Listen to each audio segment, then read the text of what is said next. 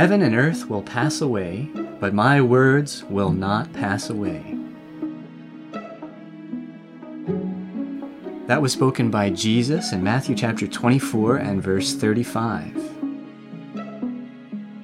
And this is the Essential Bible Studies podcast. I'm Matt Colby. And I'm Tim Young.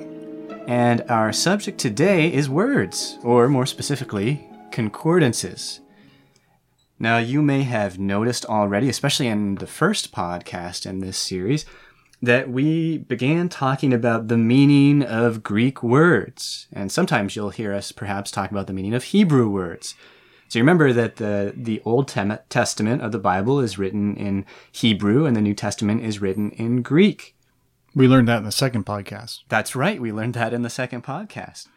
Now, Tim and I do not speak ancient Hebrew or ancient Greek, so you might be wondering how we knew what those words meant or how we knew anything about it. And that's what we're going to start to tell you about in this podcast.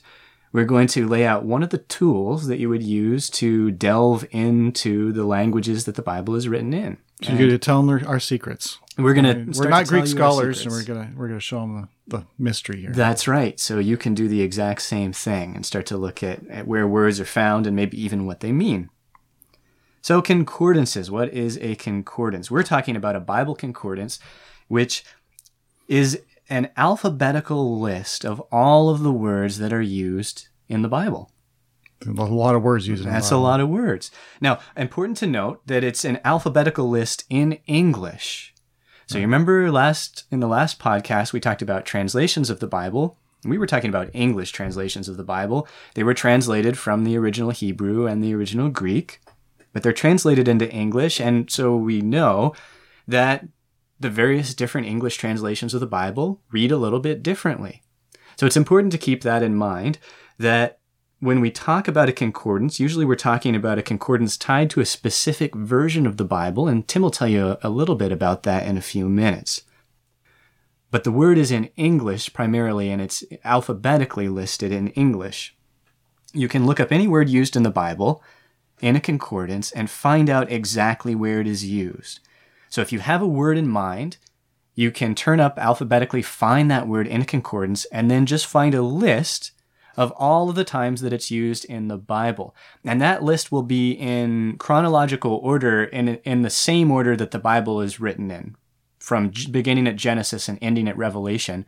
So in the same order, that's the order that the list you will find in the concordance is written.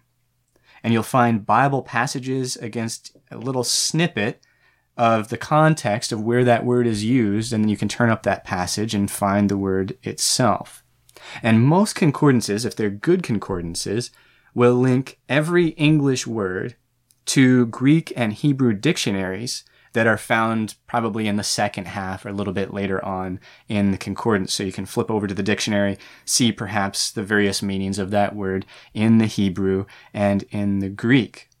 And some Bibles, uh, study Bibles and and sometimes just regular Bibles, right. you'll find a concordance at the back of the Bible. And that can be really useful because it's right there at your fingertips. What I'll say though about that is that usually those concordances that you find at the back of a Bible, they're not exhaustive. So they don't contain all of the words in the Bible, they usually just contain some of the more prominent and important ones. So if you really want a good concordance that's going to list all the uses of every single word, you're going to want to get your, your own separate hard copy concordance that's separate from your Bible to use as a reference. So when do you want to use a concordance? Well, if you're trying to find a Bible verse, let's say you, you remember somewhere that, you know, roughly this was said in a Bible passage, but you can't remember where it was. Maybe you're not even sure who said it, but you know roughly what the quote was. You can pick a word in that sentence that you remember, look up that word in the concordance and see all the times it's used, and hopefully find the verse that you were looking for. Another thing you can use a concordance to do is to find a word in English and see all of the places that word was used, that English word was used across the Bible. So you might be interested in finding out everywhere that the word righteous is used in the Bible. Now, that's a that's a big one. If you decide to do yeah. that, uh, you'll find a lot of hits on the word righteous in the Bible, but you could certainly do that. Or you could narrow it down to words that aren't used as much and see everywhere else that that word is found besides the place where you're reading in the Bible right now. Now, there are a number of concordances out there that you could choose from. Tim, how do I know which one to use? Well, really would depend on your translation, but probably the most uh, prominent, well, what is the most prominent concordance is what's called the Strong's Concordance. And it's called Strong's Concordance because the, the name, the guy's name was Strong, James Strong, right? Yeah. And uh, he did this amazing work. It was back in 1890 when he published his concordance. Now, this is before computers, right. anything like this. And so he went through the whole Bible and listed everywhere a certain word was used. It's a remarkable work. And what he did that made his uh, concordance so special was that every time a word was used, he would assign a number to that word. So that was a unique number for that particular word. So you can use that as a, a reference then, kind of a key reference. So the special thing about that is you don't need to know Greek you don't need to know Hebrew. You can just go off of these words. So if you see this word is 2490, and then you might see it used or translated in a different way in another passage, but you see that same number, 2490, you know that that's the same word. And what happens in translations is there's nuances in the words and they, they might be translated different, just like we, we have in English. And so this, the Strong's Concordance is really the, the, the major tool that you want to get. So if you if you're thinking, man, I have to get me one of those, uh, you can usually get one at the at a Bible bookstore or online. But uh, just a little caution: you were talking about how some of them in the back of our Bibles are concise. Mm-hmm. You can buy ones just separately that are concise too. So if you want right. the the real the the full version of the Strong's Concordance, you got to make sure it says the word exhaustive on it. Yeah. Oh, you mean I just thought he was so tired after having gone after through every single strong, word in the Bible. exhaustive concordance. Yeah. Okay. It's kind of funny, but that means like it has every single word in the Bible. Okay. Whereas if it's a concise one, it's smaller, but then you're missing out on some words, and they might be just little words and stuff, but. Uh, you might as well, if you're going to spend the money to get one of these, get the um, exhaustive ones and the Strong's though is is keyed with the King James Bible. I mean, he re- this was done over hundred years ago, and during the time that was the translation that that everybody used. Right.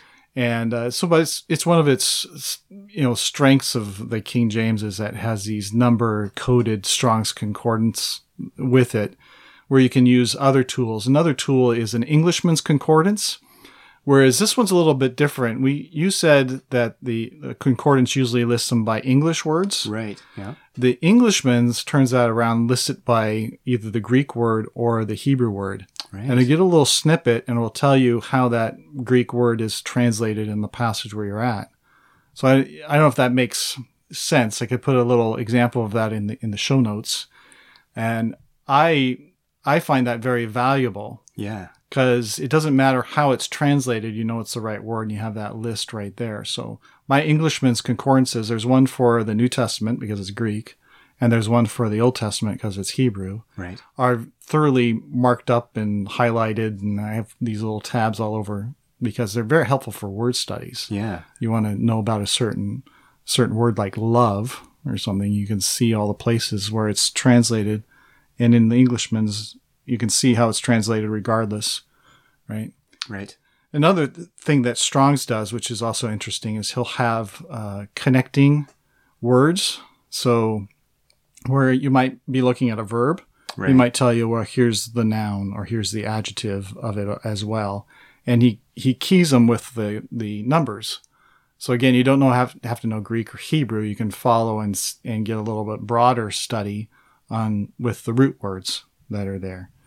Now, a little caveat with that. We're not Greek and Hebrew scholars. You know, you can go too far with those kind of things. We have to realize our limitations. But it, I can tell you, in my studies, it can it can open up other verses that you you hadn't uh, even considered because you know it might say he ran in one verse and then running is a different word, right? Right. But you don't want to miss that because ran and running are kind of very similar concepts, you know. Yes. And, yeah. and uh, this, the those strong numbers can help you uh, do that, right?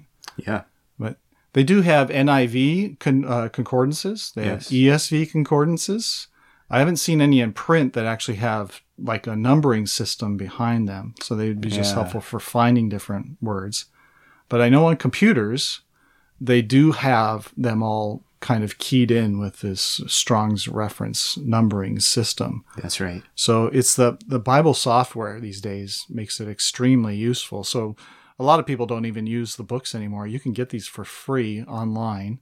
Um, a Bible program I use is called eSword. Yeah, it's a great it's, one. Yeah, it's uh, free. Of course, they take donations and yeah, and it's a great work. So and that provides you know f- uh, free Bibles and the Strong's Concordance for free, and it's all linked. So if you go to a verse, you click on it, it automatically brings up the Strong's number and a Strong's definition for that word, and you can search on either the English word or on the Strong's number. And when you search on a Strong's number, it's like the Englishman's concordance. Exactly. Yeah. Right. It's focusing now on the original language instead of the English. right. Yeah. Right so all these tools make it very helpful for us to you know be fast at it. Fast is not the point right? But right. it makes it very efficient i guess i should say because we want our bible study to be slow and methodical and thought out. Sure. But all these tools really um, bring us a lot of information right at our fingertips.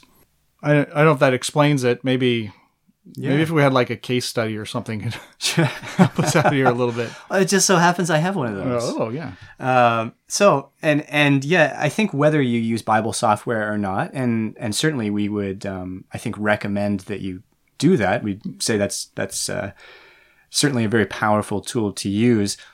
Either way, understanding how a concordance works will better inform you if you're using right. Bible software because Bible software is basically just automatic, uh, automating the page turning exercise that you would do if you were to just get out a physical copy of a concordance and, and look through it. So understanding how it's tied together is still important. So, like Tim said, the Strong's numbers have kind of made their made their way into a lot of different kinds of publications and software, and they're very useful.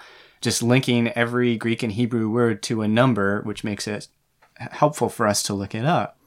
So let's give an example. Let's say that you remember that somewhere it says in the Bible that Moses was the meekest man on earth, or something like that, or maybe he was more meek than anyone else alive, but you can't remember where. So you think about what you remember, you know it says something, you don't know exactly how it says it, and you want to figure out a way to find that verse in the shortest route possible what you're going to want to do is, is think of what you know that's in the verse you're looking for and pick the word that's probably the most unique. You're not going to find it too many other places in the Bible because that's going to give you the shortest list possible. So, in that verse that you're looking for, probably the word meek is going to be the word you want to look for. You could choose Moses, but Moses is written about in a lot of different places in the Bible, and you want to be more specific. You want to know where it says he was more meek than anyone else. So, you'd open up your concordance and you'd look for the word meek. So you'd flip alphabetically to the M's, find the word meek, and what you'll find underneath the word meek is just a list of all of the verses where that word is found. And beside every Bible passage that's listed, there'll be a, a little brief snippet of the words that are found before and after that word in the verse.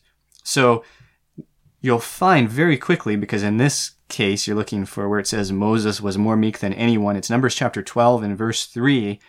And it's the very first one, the very first use of the word meek in the Bible, at least in the King James Version of the Bible, because Strong's is tied to the King James Version of the Bible.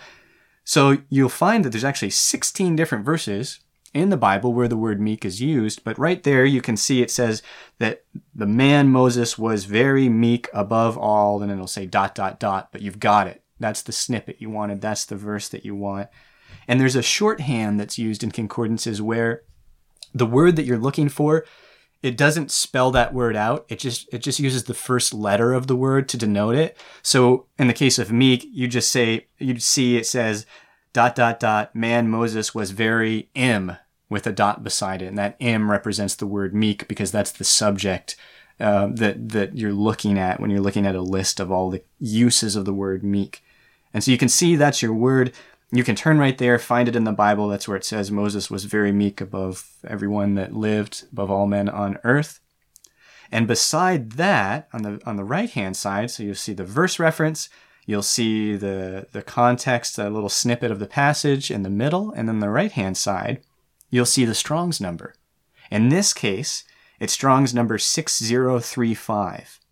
Now, so if you were using Strong's Concordance, you would list to you would you would flip to the second half of the concordance and that's where the dictionaries are found in Strong's. But you need to remember that the Hebrew Bible or the Old Testament was written in Hebrew. We often call it the Hebrew Scriptures, and the New Testament was written in Greek. And so when you flip to the other side of Strong's Concordance, you'll find the first half of their of their dictionary is a Hebrew dictionary, and the second half is the Greek. We're in the Old Testament, so we want to go to the Hebrew, and then you're going to just try to look up 6035 and you'll find a definition of the word there. We're going to circle back to this, but for now, there's an example of how you might n- want to find something specific in the Bible and you could use a concordance pretty quickly to find it. Now that's in English. And so I was looking for the word meek as it's as it's found in the English language in an English translation of the Bible. Why would I care to flip to a dictionary to find out what the word looks like in Hebrew or, or you know what a definition might mean. I know it means meek, right? It's it's right there in the passage in front of me. Why do I care about reading in any other language beside besides English, Tim? It's kind of funny because we were just talking about how in the other podcast we were talking about versions and how they were taking the old Hebrew, the old the the old Greek, and translating in the English. And here we're we're going in reverse. We're telling you now you can go in reverse and, and uh, so take great. the English and try to go back to the original language. Yeah. Uh, which is which is important because you know Hebrew, eh, the the ancient Hebrew and the ancient Greek are not they're not in common use anymore. Right. Uh, languages evolve and they change, and and uh, in this sense, words like in the English language have different meanings behind them. So to go back and go back to a word and to get a fuller sense of what that word is all about is very helpful. That's one of the reasons we, the translations are kind of different because a t- translator might favor one idea, one word above another. Mm-hmm. And if we want to understand that uh, even better, we can go back and use these Strong's concordances and use the, the dictionary or the lexicon in, in the back because no translation is, is perfect. And we're going to we're going to see in our studies that we'll refer to different translations and really kind of get fuller ideas about what this word means because there's no often there's no one for one translation from one language to another. Yeah, there's You always know, something lost in translation between There's always something languages. lost in translation. Yeah. And so because words are you know they cover areas of meanings and those kind of things. So this really is just a, a tool to kind of fill it out and help us to understand uh, the words uh, a lot better as they were originally you know understood and, and meant. Yeah.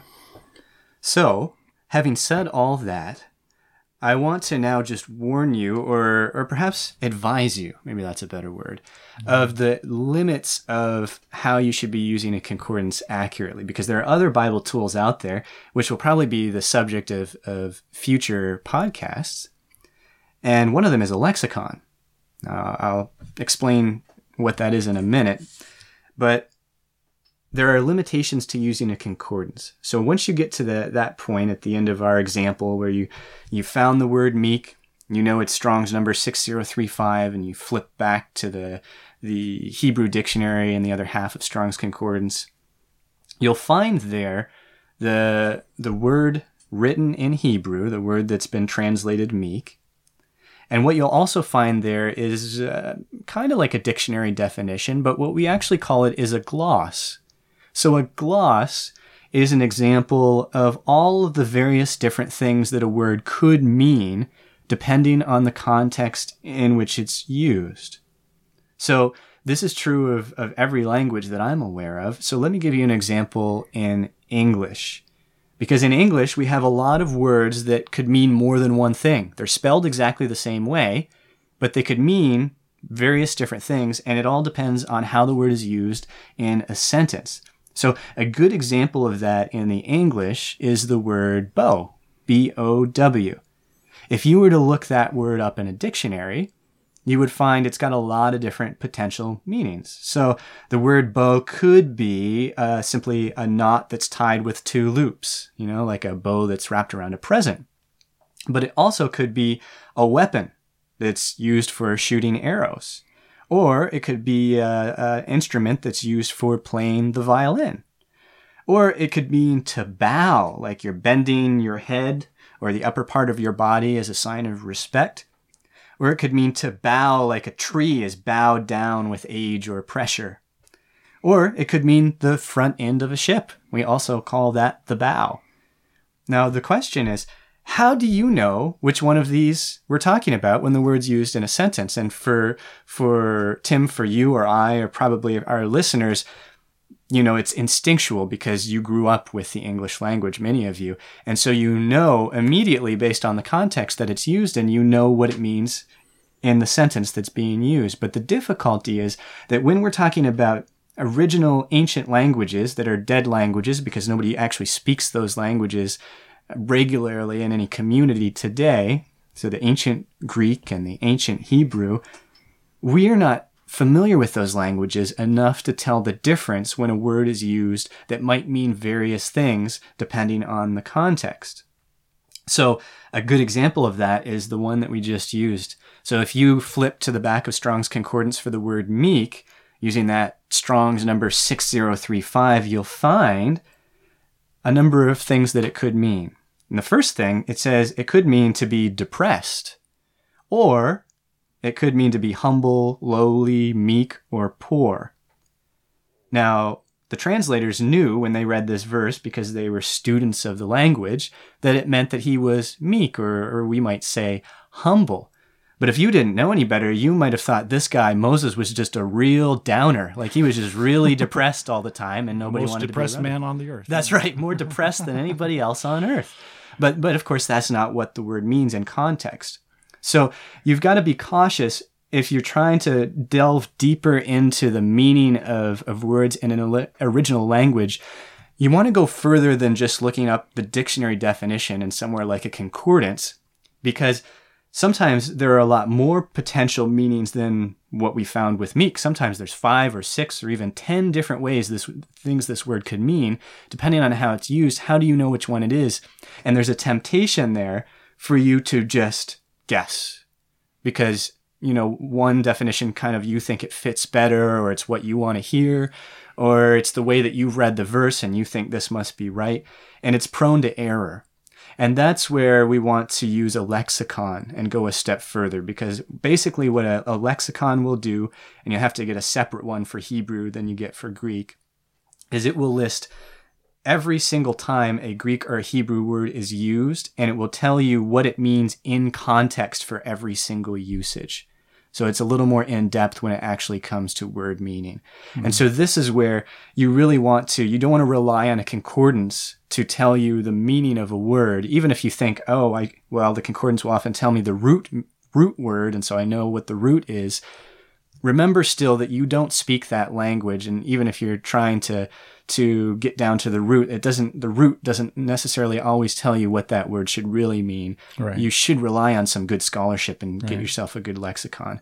And we'll, I'm sure, talk about lexicons in a different yeah, podcast. that's another subject in itself. Yeah. But and in the positive side of things, I mean, there's a lot of pitfalls, but a positive thing it opens up other verses to you. And sometimes it's very curious to think, why would the translator translate it this way in one verse and this way in another verse? For sure. But you can so often, it will open it up and you can see in the same context, he's talking about the same thing. Right. And you didn't realize that that word was used over here. And it just opens up studies so much more. Yeah. When you start connecting those uh, words together, even though the translators might have thrown you off by. We were talking uh, yesterday, I think, in, in Romans, how the King James uses the word impute Right. and it uses the word count. Oh, And they're both the same Greek word. very different meanings, sounds like. To me. Impute or count, Yeah. yeah, they're different words, of course, in the English, but Yeah. in the Greek, they're the same words. And Right. it kind of Yeah. going through some sections in Romans, it was kind of like, oh, wait a minute, those are the same words. And so it kind of just, it, it helps improve my understanding of, of that passage, you know? Yeah, great point. And and I would say the more that you go about this exercise, Yeah. the, the the the more familiar it will become to you and and the easier you'll find it to start to navigate a concordance and figure out the meanings of words and know when you know to bring a lexicon into mix or the mix or just to look at the context and look at other places the word is used. Cool. So we've uh, now covered, I think, everything about the concordance work. Yeah, that's all you I've now got. know what we know, That's right. uh, the tools that we use. So in future podcasts, when we talk about the Strong's number, or we talk about a Greek word or Hebrew word, even if we go like the root word, maybe we go down that road, you'll understand a little bit more, you know, where we got this from. So it's not a hidden mystery. These pretty common tools. Uh, just get used to them and you'll find out for yourself uh, how powerful they are and how helpful they are as they're going to help unlock for us these uh, essential Bible studies that we're going to be considering.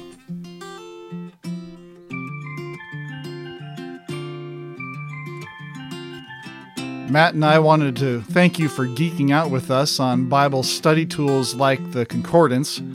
I hoped you liked it. I, I know I did. I had a great time. There's going to be some show notes with this one, so if you want to uh, check out the links to the Strong's Concordance and the Englishman's Concordance, you can go to www.essentialbiblestudies.org for more. Hey, have you befriended us on Facebook yet? You know, all our shows are there. You can play them right from the posts, and it's really easy to share with friends and family. Just saying. Do you like to listen to Bible talks? I mean, I kind of assume you do. I've got a recommendation for another podcast which I'm sure you will enjoy. It's called Good Christadelphian Talks Podcast. Now, each week, my friends Chris and Levi, they post a hand-selected Bible class that's really good. I mean, it's all good, but these are really good, and that's why they call it Good Christadelphian Talks. So, if you're interested, you can go to anchor.fm slash GCT. That's GCT for Good Christadelphian Talks, and check it out. Well, that's it for now. Essential Bible Studies is a Christadelphian podcast supported by the Book Road Ecclesia in beautiful Ancaster, Ontario, Canada. Until we meet again, dear friends, I pray to God that you may grow in the grace and knowledge of our Lord and Savior Jesus Christ. To him be the glory both now and to the day of eternity. Amen.